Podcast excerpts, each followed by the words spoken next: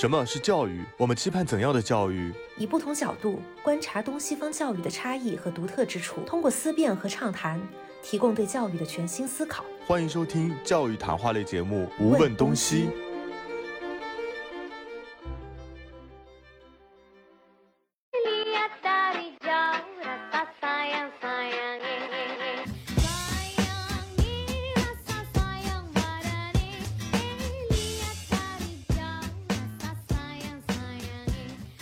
各位听众朋友们，大家好，欢迎再次收听本期的《无问东西》教育谈话节目，我是主播 Reno。那么提及教育啊，我们常会想到学校或者说老师，但其实，在教育这个非常大的母题之下呢，家庭教育啊也挺重要的。在此前，我们的节目一直在探讨中西教育的对比。前几期当中啊，Sky 老师的澳洲幼教话题，哎，也不知道大家是否有没有听过呢？这一期节目啊，倒是启发了我对零到三低幼教育的好奇。那么在这期节目当中啊，我们很高兴的请到一位宝爸啊，挺不容易的。从上海移居到新加坡之后呢，他目前是一位三岁宝宝的父亲。在节目开始之前，先和大家来打个招呼。哎，Reno 你好啊，很高兴做客本期的无问东西啊。我谈不上是宝爸，但是呢，我是那个在新加坡生活的上海籍的加菲猫，还是挺谦虚的啊。加菲猫爸爸，我们在节目当中就用这个非常。Q 的这个昵称来称呼他啊，那其实我和加菲在之前在上海认识的时候呢，他还没有成为这个爸爸。孩子进了幼儿园之后，我觉得他差不多应该有一些育儿方面的一些心得了。你当爸爸的一些感受和大家分享一下好吗？嗯，在二零一六年的那个那个夏天吧，或者是说那个冬天哈，我们我跟我太太两个人，其实我们还没有完全准备说要去，呃，要有一个生孩子的这个计划在里面啊。就是到后面，我们慢慢慢慢在接触在新加坡的这一段时间内，反而会觉得说，哎，呃，新加坡是一个非常好的适合培养孩子的一个国家吧，应该是这么说哈。呃，在新加坡，其实如果按照最早的话，差不多是六个月之后就能放去幼呃幼托的一个中心，我们这边叫做 infant care。就是说，是很小的小孩就能进去了，而且新加坡是一个怎么说呢？因为它是一个地方很小的所谓的发达国家，所以必然的人力的成本就会很高。所以人力成本很高的情况下呢，它是一把双刃剑。第一，好的地方就是他希望所有的女性也能够进入职场进行工作，这是第一点。第二点。嗯，他对于如果非新加坡人在进行全托的情况下的收费也是很可怕，也是很高的。所以说，呃，如果说在那个时候，如果你不是新加坡人，哪怕是你拿到了绿卡，在新加坡拿到了 PR，他的那个收费也会相当的高，因为这个育儿嫂差不多最早从早上七点你就能送把把孩子送送进去了。基本上就是你醒眼睛醒过来，给他擦擦嘴，换换衣服，换个尿布，你就能把小孩丢进去了。一直到晚上七点，能够在那边十二个小时，在那个育儿中心。那么像这样子的，这样子的场所，它是属于比较公立的呢，还是说私立的？呃，都有。在新加坡，呃，公立的幼儿园和私立的幼儿园没有分得这么清楚，它没有所谓真正政府的所谓的幼儿园，它只有在。NTUC 它是一个职总工会下面所属的下属的幼儿园，那当当然它的下属工会不是说你不是工会的成员你就不能去这个幼儿园，你也是可以去这个幼儿园的，但是它的分布就会比相对比其他的幼儿园来的更多一些。这里稍微科普一下的是，在这个叫做 NTUC，它叫做 My First School。在这个 My First School 之前，它的前身是由新加坡人民行动党所直属的幼儿园机构。那因为有政党的这个概念在嘛，呃，就是说，呃，很多人不喜欢，或者说人家觉得说这个政政治色彩太严重，所以慢慢慢慢，他们为了淡化这个概念之后呢，把它换了名字，换了它的那个幼儿园的属性。人家因为他们觉得说，哎呀，小孩子才刚刚六个月，或者是说才一岁两岁，你就要他们灌输哦，我们是人民行动党下属的幼儿园还是什么，他们就会觉得很排斥，他们不想有这样的色彩放在孩子头上，所以慢慢慢慢他改了名字。回答主持人的问题的话来说呢，这就是属于，啊偏公立的幼儿园。那偏公立的幼儿园对于至于私立的幼儿园有一个什么问题呢？学生的比例上面会有不一样。我所接触到的，我所接触到的宝爸宝妈们啊，基本上以华人为主的话，各个呃家庭还是偏向于送到私立的幼儿园会比较多一些。当然，这边你你如果看到那些名字啊，就是幼儿园的名字，你也会很容易的知道说，哎，这个幼儿园可能是马来人比较多一点，印度人比较多一点。你一看你的名字你就知道了。比如说最有名的，我相信在上海也有伊顿公学的那个幼儿园哦，伊顿 house 应该是加起来对伊顿 house 的那个幼儿园在新加坡，当然它的收费啊，我们如果说到收费的话，它比在上海的收费更便宜一些，没有像在上海收的这么这么贵，它的分部分院也比较多一些，当然去那边读的那个外国人的小孩啊。就会更多一些。在这个疫情之后的话，或你对于这个低幼的养育的这个挑战，比如说侧重于教育这方面啊，我们有的时候说啊，在学科知识方面，在新加坡的这样一个教育环境，它的侧重点可能是在哪里呢？对于我来说，我最擅长的一点就是，我我们家就就基本上是以双语进行教育的。我对孩子的教育基本上是属于说英语为主，呃，第二语言是上海话。我会觉得说，哎，这这是一个比较好的方法。当然，在太小的时候你就灌输他这些东西啊，也没有太大的用处。所以在更早期的，比如说零到一岁或者是零到一岁半，孩子还不会说话的时候呢，我们更注重的培养出培养的是孩子的专注力上面的问题。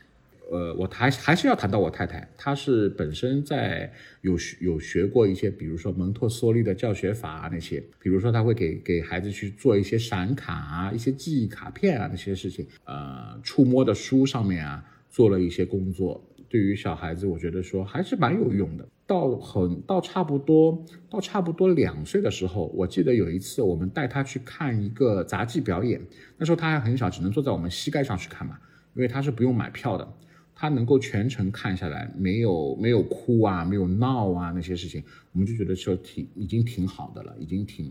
就是他有自己的专注力在那边了，我们就我们就觉得还不错这样。所以在等真的他进入到幼儿园这个阶段，哦，顺便说一下啊，我们孩子差不多是一岁半的时候进入到我们的 child care 里面去。那当然他进去的时候算算作是一个豆豆班，叫做 toddler group。他是差不多都是在一岁半到两岁的小孩进的那个班级，那他在进进去班级之后啊，我们也很我们也很惊喜的一点是说什么呢？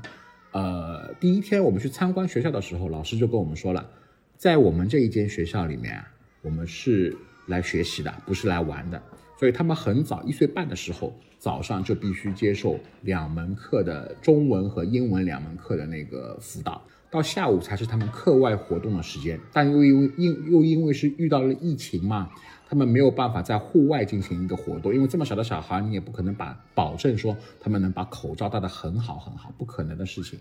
所以说他们基本上都是都是转化为在学校里面室内的一些活动，但是老师都会呃比较负责任的去安排那些活动。然后一开始，那当然一开始的小孩不可能马上都能懂什么 A B C D 呀，一二三四，那也是不现实的。一开始可能小他们会给他一些简单的指令，比如说叫他们去把尿布丢掉，或者说自己把自自己的鞋子脱掉，把自己的认自己的书包那些，他都做得很好。我们就是我们就会看到说每个礼拜他带回来的功课和自己做的一些作品来说。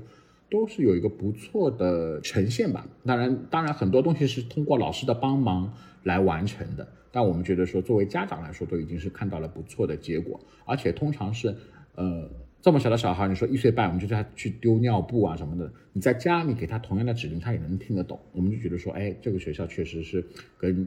我们接触到其他的学校来说会不一样。那我听下来印象当中的话，学的蛮超前的，就是一岁半，除了说生活上的呃独立能力的培养之外的话，其实一岁半好像学不了太多什么内容吧？因为在这个年龄阶段，可能专注力它并不会太长久。嗯，他们一堂课差不多是三十分钟左右的时间，但是他们学校有一个很好的地方是什么呢？有大孩子会带着小孩子一起做事，比如说他们早上八点哦，混龄教学是的，他们会早上八点半的时候会带孩子去吃早饭，他们学校会有一个食堂，阿姨会煮了粥啊、麦片啊那些东西，然后有大一点年龄的，比如说四到五岁的孩子会带着小孩，比如说一岁的到两岁的小孩子一起下去，教他们怎么洗手，教他们应该坐在哪里，大孩子先吃，吃完了以后给小孩子吃，他们是第二批，八点半的时候开始吃。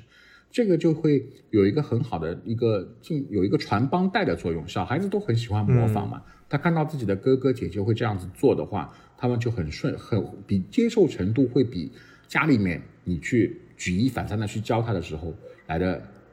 更能够接受一些。我们是这样认为的啊。而且在新加坡呢，因为呃一个家庭里面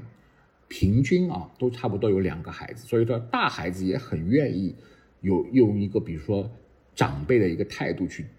教自己的比他小的孩子，弟弟妹妹啊什么，在他们这边很普通，很很很司空见惯。自己有一个弟弟，有一个妹妹，甚至有个哥哥。有一些我接触到的家庭里面，可能有四五个孩子都有可能。那么他的这个私立幼儿园和当地的公立幼儿园的话，呃，在教学的内容啊，或者说师资配配比上面的话，还有一些其他什么不同的地方吗？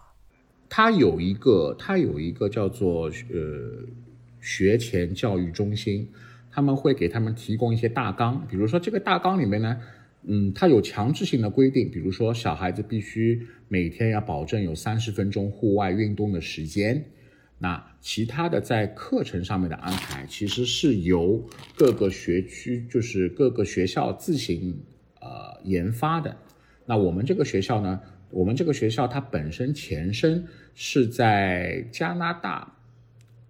做那个自然拼读和发音的，所以它的强项也自然而然就是一个以英语教学为主的一个学校。当然，因为他在新加坡做教育做的比较好，做的比较好以后呢，他又就是以以管学生管的比较严格为出名嘛。所以说，他等他到了差不多现在他是现在我孩子是三岁，三岁半这样子，然后到差不多到四岁之后，他们进入到下一个年龄段的时候。他们会有自己的课外活动，他们的课外活动是什么呢？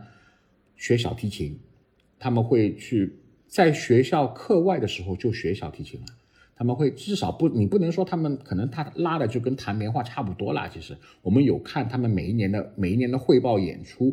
那他们我们看到在下一个年级里面的小孩拉的小提琴呢也不怎么样，但是但但是他们有持续的这样一个动作在呢。到了五岁六岁的时候，就能拉到一个不错的小曲子了，我觉得还不错。嗯，为什么这么说呢？因为到他的小学，这些都是为了小学做铺垫的啊。小学里面他们可能有各自的兴趣小组啊，呃，各自的那个兴趣班，这是一个在艺术方面的特长啊。其次呢，在到了小学之后，他这个幼儿园里面还会，因为我刚才有提到嘛，他们每一年都有他们的汇报演出。基本上在我们就是在中国的话，就是幼儿园的大班嘛，大班的小孩会负责做他们的那个主持人，做司仪，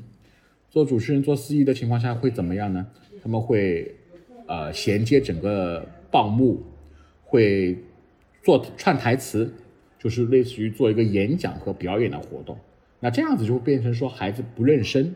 他会更认识到外面的世界，他会比较愿意接受他的新的朋友和。新的环境，那我觉得这几个方面来说，都是我们为什么会选择这一间幼儿园为主的一个最主要的原因之一了。那相比来说，相比来说，有一些有一些幼儿园就更注重于说孩子的就是培养兴趣为主，比如说教他们怎么过家家啊，在这些生活上面的一些细节上面，可能有一些是比较注重于户外活动的，比如说伊顿公学的那个伊顿 House 的学校。就会就会说，哎呀，小孩子可能大家一起出去玩啊，去动物园啊，这些都有。但是如果公立的幼儿园，因为它的师资配比，呃，会比较集中于说是，比如说马来人、印度人那些，可能老师也是这样。那很在所难免。我们虽然现在提倡的是种族和谐，种族和谐啊，但你多多少少，你作为一个华人的家长，你看到两个任课老师都是马来人，或者是一个马来人，一个印度人，你多多少少你会觉得说，哎呀。是不是华人的孩子容易被欺负呀？可能甚至于说被欺负了之后，你也不知道到底是给谁欺负的？可能老师也站着马来人那一边去讲话，你也没办法说，小孩也没办法表达的出来，你就会就觉得说，哎呦，可能小孩受委屈了，你也不能怎么样，因为毕竟刚才我有提到嘛，可能每一天如果从最早你七点就送进去的话，他差不多小孩是整个十二个小时都在学校里面，你也不知道小孩多多多少少会有一些磕绊啊，会有什么事情。多多少少还是会有一些担心的成分在里面的。那以后的话，他如果上了小学，你会选择让他去新加坡当地的公立，还是说继续读私立的这条路线走呢？啊，是这样的，就是说，如果你是新加坡公民，你不能直直接自己选择，嗯，去私立的小学读书，你要通过新加坡教育部的批准，你才可以。顺便插一句，什么呢？不一定说一定是七岁的时候，他们就直接非要去上小学。我这边我的太太，因为她曾经在那个补习中心任职过嘛，她有遇到过有一些家长个人能力非常强，本身自己是有硕士文凭或者是自己有早教文凭的，他们不去上小学的，一直等到三年级的时候，他们才进去，再才进小学，一二三年级自己带，自己带孩子，自己教学。那那么拼啊，也有这种家长的。真的，因为呃，我相信啊，就是等一下主持人应该会 Q 到这个所谓鸡娃不鸡娃的问题嘛，对吧？那我相信就是大家也比较感兴趣这个问题嘛。那我我觉得说，嗯，新加坡也算是蛮鸡娃的一个地方，所以说呃，如果说小孩子是新加坡人的话，今后基本上没有私立小学的这一条路走。我们我们讲的是这这个教育部的路线叫做 mainstream。就是它的主流的主流的一个教育体系，你就必须上新加坡政府的公立小学。从公立小学这边一路走上去呢，呃，跟中国九年制义务教育最大的区别就是，新加坡所有的鸡娃、所有的拼、所有的父母在那边赶，在那边竞争，基本上百分之九十都是在小学阶段进行的。说的再早一点，在小学三年级之前，把这些拼。赶鸡娃的事情都给做完了，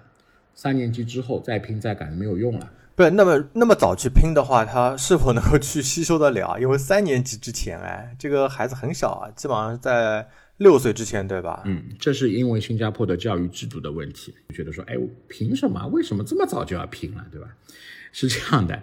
呃，新加坡的教育在四年，在四年小学四年级的时候就会有一次分流。孩子是不是能够进到快捷班，还是普通班，还是更普通的班级？在四年级的时候就分流了。如果在四年级的时候分流的话啊，在三年级的时候，甚至于在二年级的时候，每一个小学他可能就有有一次不记名的，甚至于说是一次随堂的测验。在这一次测验之后，你的小孩是好是坏，反应能力是强是弱是怎么样？都已经帮你定好了，甚至于你的作为家长，你都还不知道为什么小为什么学校是这样分的，但是都已经在这条路上帮你选完了。他们在小学在六年级的时候有一次叫做小学的会考，就像我们六年级升中学的那一次会考，叫做 PSLE。PSLE 的会考会考完了之后，有多少孩子是进快速班的？有一些有多少孩子是选特选班的？有多少孩子是进普通的？普通的主流班的就已经分完了，在你中学的时候，你再拼就没有用了，就是这么一句话。所以说，普通的小孩只能读读到中五，今后就参加剑桥欧水准的考试。什么是欧水准？大家可以去网上查一下啊。欧水准就是说 ordinary test，就是一个普通的测试。什么是 A 水准？A 水准就是给快捷班的学生去考的。A 水准考完以后能够去读大学，能够用 A 水准的成绩。就是类似于我们中国的高中的成绩啊，你听听听，现在在你在中国听听，哎呀，什么高中高中，我们这边百分之七八十的小孩不都是高中学高中小孩嘛，对吧？可能是这样子啊，但是在新加坡不一样，物以稀为贵啊。如果在这边有 A 水准的毕业成绩的话，你不考一个国大，不考一个南大，基本上都是拿都很难去交代的。你考了 A 水准的成绩啊，到呃可能到线下，我可以给主持人看一个招生表。如果你是海外的学生，你能够拿了 A 水准的成绩，你能够拿到你的 A 水准成绩，包括你的华文成绩在多少多少分以上的话，你能够回到中国直接报考北大、清华的那个外籍班，哦，还可以拿到他的补贴，还可以拿到中国中国教育部的那个给外国人的补贴，住在跟外国人在一起的那个宿舍里面。基本上这是一条曲线救国的捷径。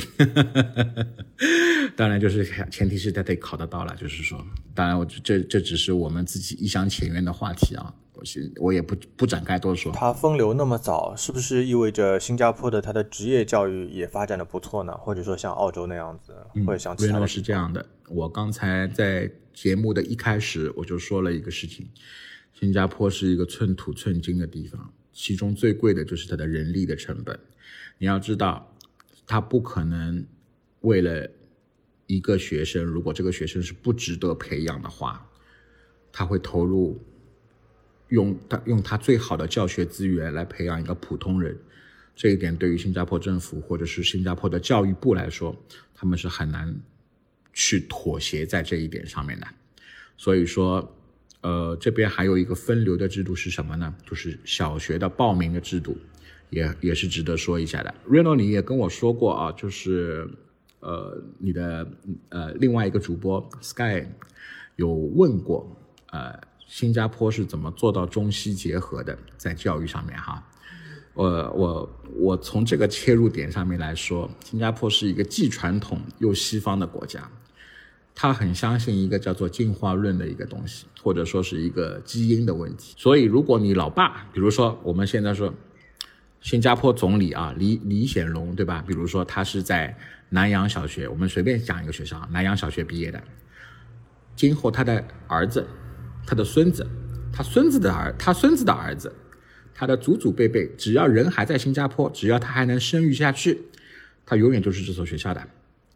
如果说你有二胎，他都不用什么摇号啊？呃，需要的，他但是他在摇号里面的他的序列是最前面的，我们叫做我们叫做哦一 A 的阶段，就是他是最顶尖的，就是他如果是这这个学校的校友会的成员，或者甚至于说你有二胎，哥哥是这所学校的，弟弟今后也是进这所学校的，不用抽签，不用摇号，直接进。当然，它有一个名额的限制哦，超过了这个超过这个名额限制的话，它还是会摇号的。这是一 A 阶段的入学，所以在二 A 阶段是哪一些学生呢？二 A 阶段是说，啊，你是这个学校的教职工，教职工的子女，你有机会变成二 A 的。那这个时候你的竞争还是相对比较小一点点的，竞争的压力在于 To B 的阶段。To B 的阶段是社区的领袖，做义工。如果你在这个社区有突出的贡献，啊，在这个小学学区里面的一公里内，你有在这个学区里面做过贡献的，你就可以在二 B 阶段进行抽签。那这个时候人就多了。你要知道，做义工不是说今天我去，哎呀，我我在在在这个小区里面捡点树叶子，丢个垃圾，什么在海滩边上帮你们搭个什么东西就是义工啊。义工还要他挑你做义工，你才可以做的。你要先去社区报名，你要先去所谓的我们上海叫做居委会啊，或者是街道 报名，说我要做义工啊，他他看一下你是不是新加坡人，还是你是外国人？你是新加坡人，优先给你做。但是你进了这个义工团体之后，前面六个月是观察期，他要先观察你是不是有新增的要参加义工的。六个月考察期过了之后，你要在这个社区服务两年，你才能有资格。我已经听了惊呆了。做这个社区的领袖，到时候那个街道街道的所谓我们这边叫做我们叫做那个 community center，对吧？community center 会发一个奖状给你，就是说感谢你为这个社区做出的贡献。你拿了这一个奖状，你才可以去抽签。好，我们现在做一个简单的数学题啊。小孩子说，我们传统意义上说七岁上小学，六岁就要去抽签了，因为提早一年嘛。六岁抽签了，做两年义工，半年的考察期，孩子几岁你就要开始去报名做义工了，你才能拿到这个 to B 的那个名额。三四岁了左右。对，所以我们现在就开始在做义工了，因为我们我们我我的老爸不是新加坡小学毕业的。嗯，那你现在在做什么义工啊？哦，我们做的事情很简单，我们做的事情就帮做核酸是吧？没有没有没有，现在这边已经不流行这个核酸的东西了。现在我们这边，比如说呃中秋节，我们需要在外面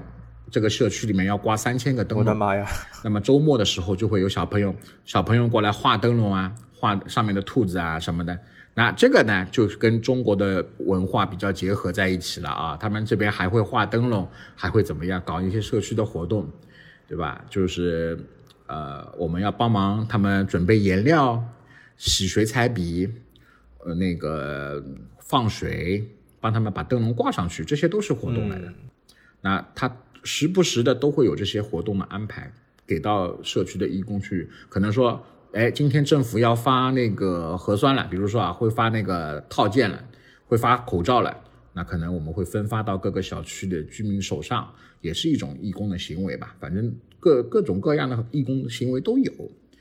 那没办法，为了拼嘛，没有为了拼，我们只能走这条路。我们祖祖上没有人在这边读书嘛，我们算是我们算是二代移民嘛。二代移民的话，就只能靠自身的努力，给孩子博博多一个机会。呃，我听下来好像在新加坡那边上幼儿园或者说上小学也是一件非常不容易的事情。那你有没有考虑过把他，比如说送到上海，让他在上海这边去读这个小学阶段之类的呢？我我是这样觉得的啊，就是说，呃，一个是费用上面的考虑，另外一个是教学内容上面的考。考虑会不一样。呃，除如果说他要走国际学校的这一条路线的话，那他今后考的就是 IB，IB 的这个课程了。那就跟现在我们想要努力的这个方向完全背道而驰了。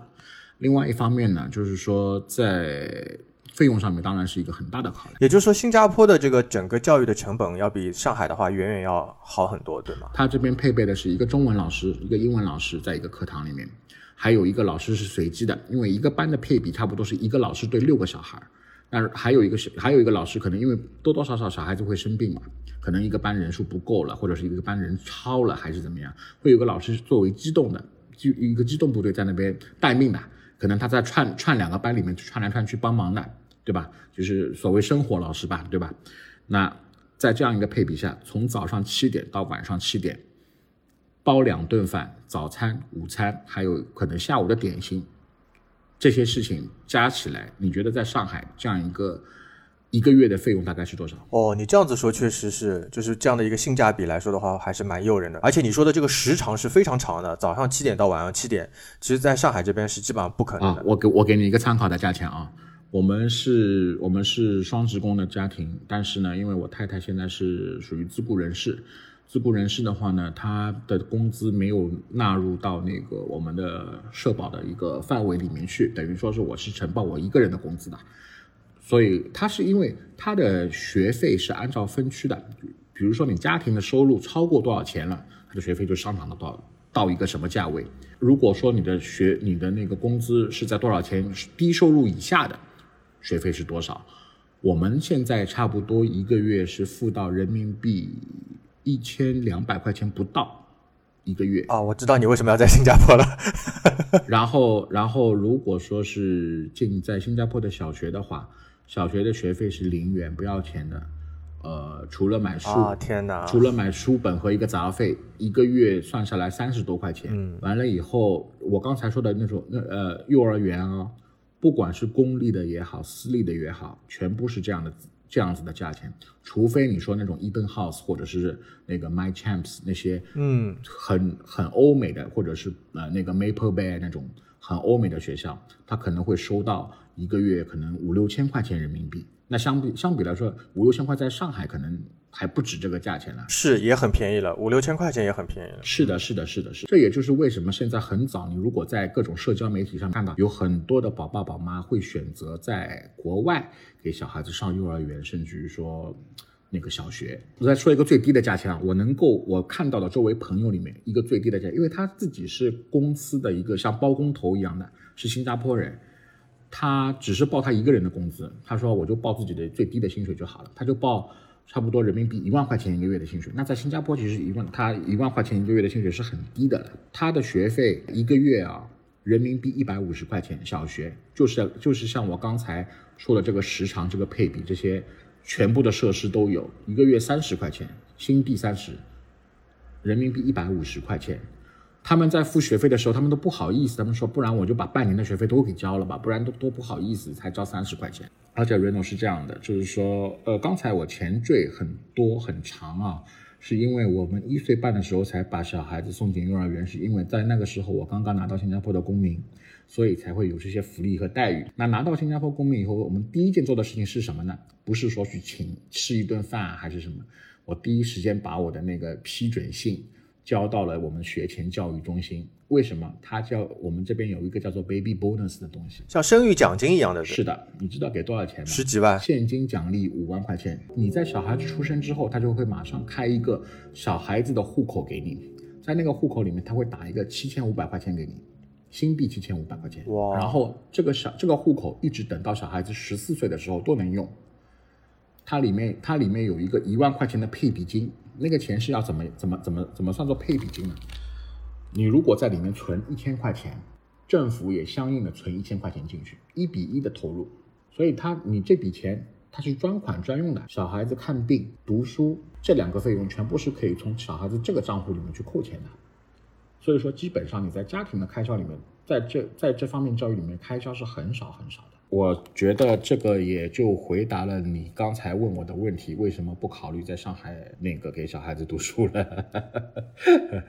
这样子听下来，确实在各方面的话呢，不管是养育成本啊，还是说这个教学质量上面的话，这个远远的会比这个国内的情况要好很多。呃，所以也是让我非常的感慨，就是我和呃不同国家地区的人聊了很多，就觉得中国的爸爸妈妈真的是 hard 模式，非常的艰难。尤其是在这个呃早期低幼的阶段啊，就是这个照顾的问题啊，大部分都是要靠这个祖辈来帮助带娃来解决，确实没什么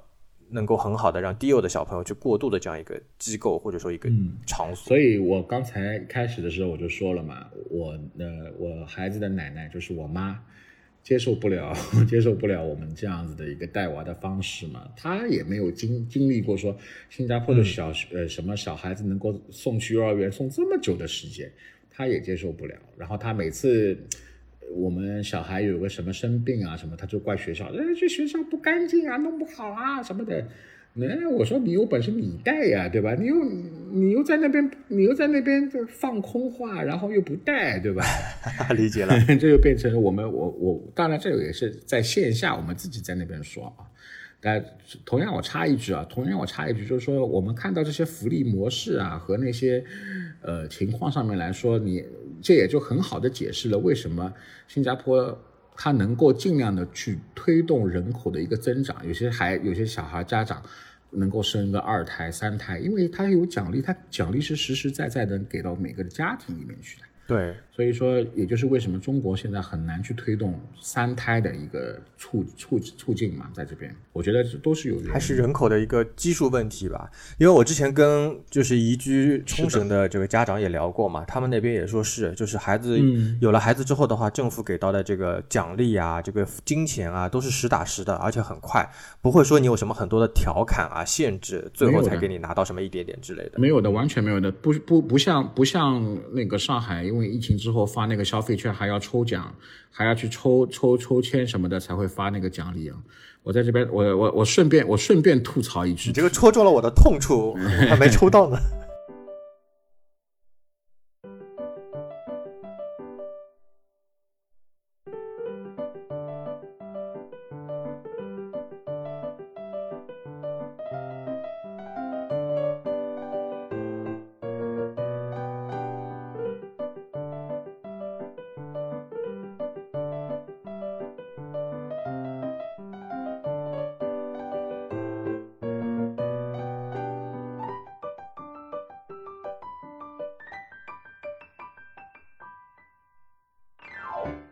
播还有问一个问题，就是怎么中怎么个中西结合法？我这边顺便出一道题目啊，我问一下主持人，你说那个疫情这个病毒，我们叫做新冠病毒还是叫做新冠病毒？新冠新冠病毒，哎，新冠病毒就错了，我跟你讲，应该是新冠病毒嘛？你如果你读第四声，这个冠是动词，所以那个冠是个名词，王冠。知识点啊，要考的啊，这就是这就是为什么在新加坡的华文很多新移民的家长，或者说很多中国孩子的家长，嗯，我们从中国来的，我们中这这中文的能力还不如你们新加坡人吗？但恰恰是这些很容易犯的小错误，在这些拼音上面，新加坡的华文或者是他的华文理事会抓得很紧很紧。你在口试的时候这个词错了，错了就是错了，没有什么给你再挽回的余地的。那我在网上有了解到，在新加坡的这个教育当中，有一个很有特点的地方，就是说这个鞭子来惩罚，我不知道怎么来称呼它，叫鞭刑之类的，是否有真的有这样的一种情况呢？哦，你可以直接叫它鞭刑啊，没问题啊。还真的是鞭刑。对不了解的家长可以去看一部梁志强导演导呃那个导演的早期的一部戏啊，叫做《小孩不笨》。他的鞭刑不是说老师在教室里面打啊，是把小孩子拉到操场上，或者是拉到那个。演讲的地方，大大舞台，公众场合，大舞台门口直接直接让孩小孩子趴在椅子上面这样子打的，不光光是小孩儿，呃，不光光是老师啊，家长在差不多上了小学之后，都会去买一个叫做藤鞭的东西。藤鞭长得什么样子啊？等一下线下我可以给那个 Reno 发一张照片去看一下。这个东西啊，很有意思的一点是什么？在疫情新加坡锁国的这一个第一阶段的时候啊。是全部的杂货店里面卖脱销，销量暴涨，销全部卖卖完，全部卖光。它叫做藤编，就是我们在中国看到的一种那种藤条啊，用这种藤条来打小孩。鞭刑在小学的时候，差不多也是用这种藤藤条来打。那你会自己买一根？我很想买的，我很想买的。我觉得这个威慑的作用比比什么你用尺啊，还是用什么什么什么用手打来的来的好多了。这个威慑作用一定要放在那里放一。所以在国内，你看我们经常说这个要正面管教啊，这个温柔而坚定，不打不骂，就是提倡不打。但其实，在不同的教育背景下面，这个打还是有一定的作用。你忍得住吗，Reno？如果你小孩子不听话，或者是有这种叛逆的行为的时候，你忍得住？我我觉得我肯定会打他的，而且我不需要去忍住，因为我觉得我是支持，就是适当的去打屁股。但是打的话讲究方法，对吧？还有这个手势跟轻重。我我我也很坦白的说，我也打我孩子的，打打他的屁股和打他的手，还有嘴巴都会打。这这这现在是这三个地方了，都有都有被我吃过。生活了是，我也打过打过脸啊，然后打过屁股啊之类，打过手也打，但我觉得打手打打屁股比较好。嗯，没有打他的手和嘴巴，是因为他在地上捡到东西就往嘴巴里面送啊，理解，所以就只能打了。对，所以怎么说呢？这我们怎再怎么教育，我们还是华人的一种教育的方式吧，我只能这么说。所以，呃，我也有周围也有朋友啊，就是。就觉得说，哎呀，你们这么这么弄小孩，这，我觉得我就觉得说，我我就要把小孩就是让他们快乐，让他们开心，让他们到处去玩就好了，干何必呢？很多哎，我跟你讲啊，就是很多的人口是心非到这个程度，包括我们自己，包括新加坡人也是一样的。我有我有我们自己亲身经历，还有我们自己的朋友也看到。就是他们在补习中心门口，比如说爸爸妈妈现在都是这样的嘛，都会喜欢拉一个群，在这边说：“哎呀，我小孩上课很辛苦啊，他很累呀什么的。”然后就他们，比如说我们就好奇嘛，就或者是八卦去问一下：“哎，你的小孩有没有，比如说啊，有没有去上什么英文班，还是有没有去上什么数学班？”没有，没有，没有，他已经很累了，很累了，我不要再去给他上了。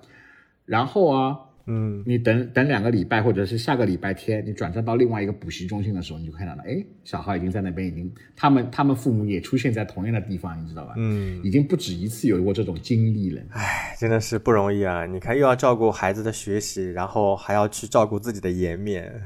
何不大家就直接坦诚一点，对吧？累的时候就直接说出来，急的时候就直接说。没有啊，不是不是。他们都不都不想小孩子有这么多的竞争，那可能有是有一些是有一些人会觉得说，我会觉得说，哦，那这样子的话，那个是不是我我说我不去，那可能这样，人家都不去，我干嘛还要去了，对吧？可能可可应该，我觉得可能会有这样子的父母会在的，那种心比较大的父母可能会有在的，所以我觉得这这。就是说不不能说知还是不知的这个问题吧，就是说，因为我太太她接触到的一些呃早教的一些家长，或者是她我们对于她来说是她的客户啊，都是那些新加坡比较成功的成功人士，住的都是那种大洋房，大到从来我从来没有看到过的，像我们以前去的少年宫一样这么大的那种房子，那种小孩，而且是什么？是新加坡的印尼华侨跟印度人结婚生出来的小孩。要学中文，你听你听到过吧？你不可能听到过有这种故事的呀。我太太说她也很八卦，她有一次看到哦，他们终于把那个学费转账转到她的户口上面来了，她看看是谁转账的，一看这个名字，她说我就看这个名字很熟悉嘛，然后她去谷歌人家，她去人肉人家的名字，一看是某某银是某某银行的独立董事，他的老爸这个这个客客户的老爸是一个某某银行的独立董事，自己又配有司机又什么的，就觉得说。这些人都还在努力，他们还是第一代在新加坡，甚至甚至于说是在上一代就在新加坡生活的人都已经这么努力了。你有什么理由让自己躺着呢？对吧？你现在躺，你觉得哎呦很轻松啊？真的，我我我们是这么觉得的，就是说我我虽然说我用这句话一直去安慰我的老婆，我说哎呀没关系啦，他如果真的不要学习或者是什么，就让随便他去吧。我们再怎么样，我们虽然不如新加坡第一代、第二代的这些移民这么对吧？有这种条件。但再怎么说，上海还有几套，上海还有几套房子嘞，对吧？怕什么了，对吧？但是我们不打算把这件把这个秘密告诉我们孩子，所以还是不打算谈。就是你的太太去了幼教这个行业之后，然后受到了启发，本来就是你也觉得说让孩子开开心心，后来就是转变说啊，别人都在很努力了，然后自己的孩子也要就比较努力，对吧？嗯。所以他现在平时日常学习的东西会很辛苦吗？就是你会给他很大量的学习的东西吗？他现在已经蛮习惯的了。他现在，比如说，现在他三岁半嘛，我我再说一下啊，他明天早上，他明天早上有两节英文课，早上九点开始就要上到差不多呃中午的十二点半，两节英文课中间有一个半个小时的休息。第一节英文课是练发音的，练那个发音和那个单词的；第二节英文课是学表演的。那我们觉得说，因对，因为在新加坡，你做有有演讲的天赋很重要，很重要。我们你应该看过《最强大脑》那个蒋昌建嘛，对吧？他以前在新加坡不是有参加过那个最佳辩手什么的嘛？新加坡很注重这种东西的培养的，所以说我们不想小孩子露怯，不想在外面看到 我们上海人在做以洋挂的，对吧？不想看到人家很害羞，很那个。就是你做男孩子就大方一点，对吧？哪怕你要追小姑娘啊什么的，都应该展现出大方的一面在嘛。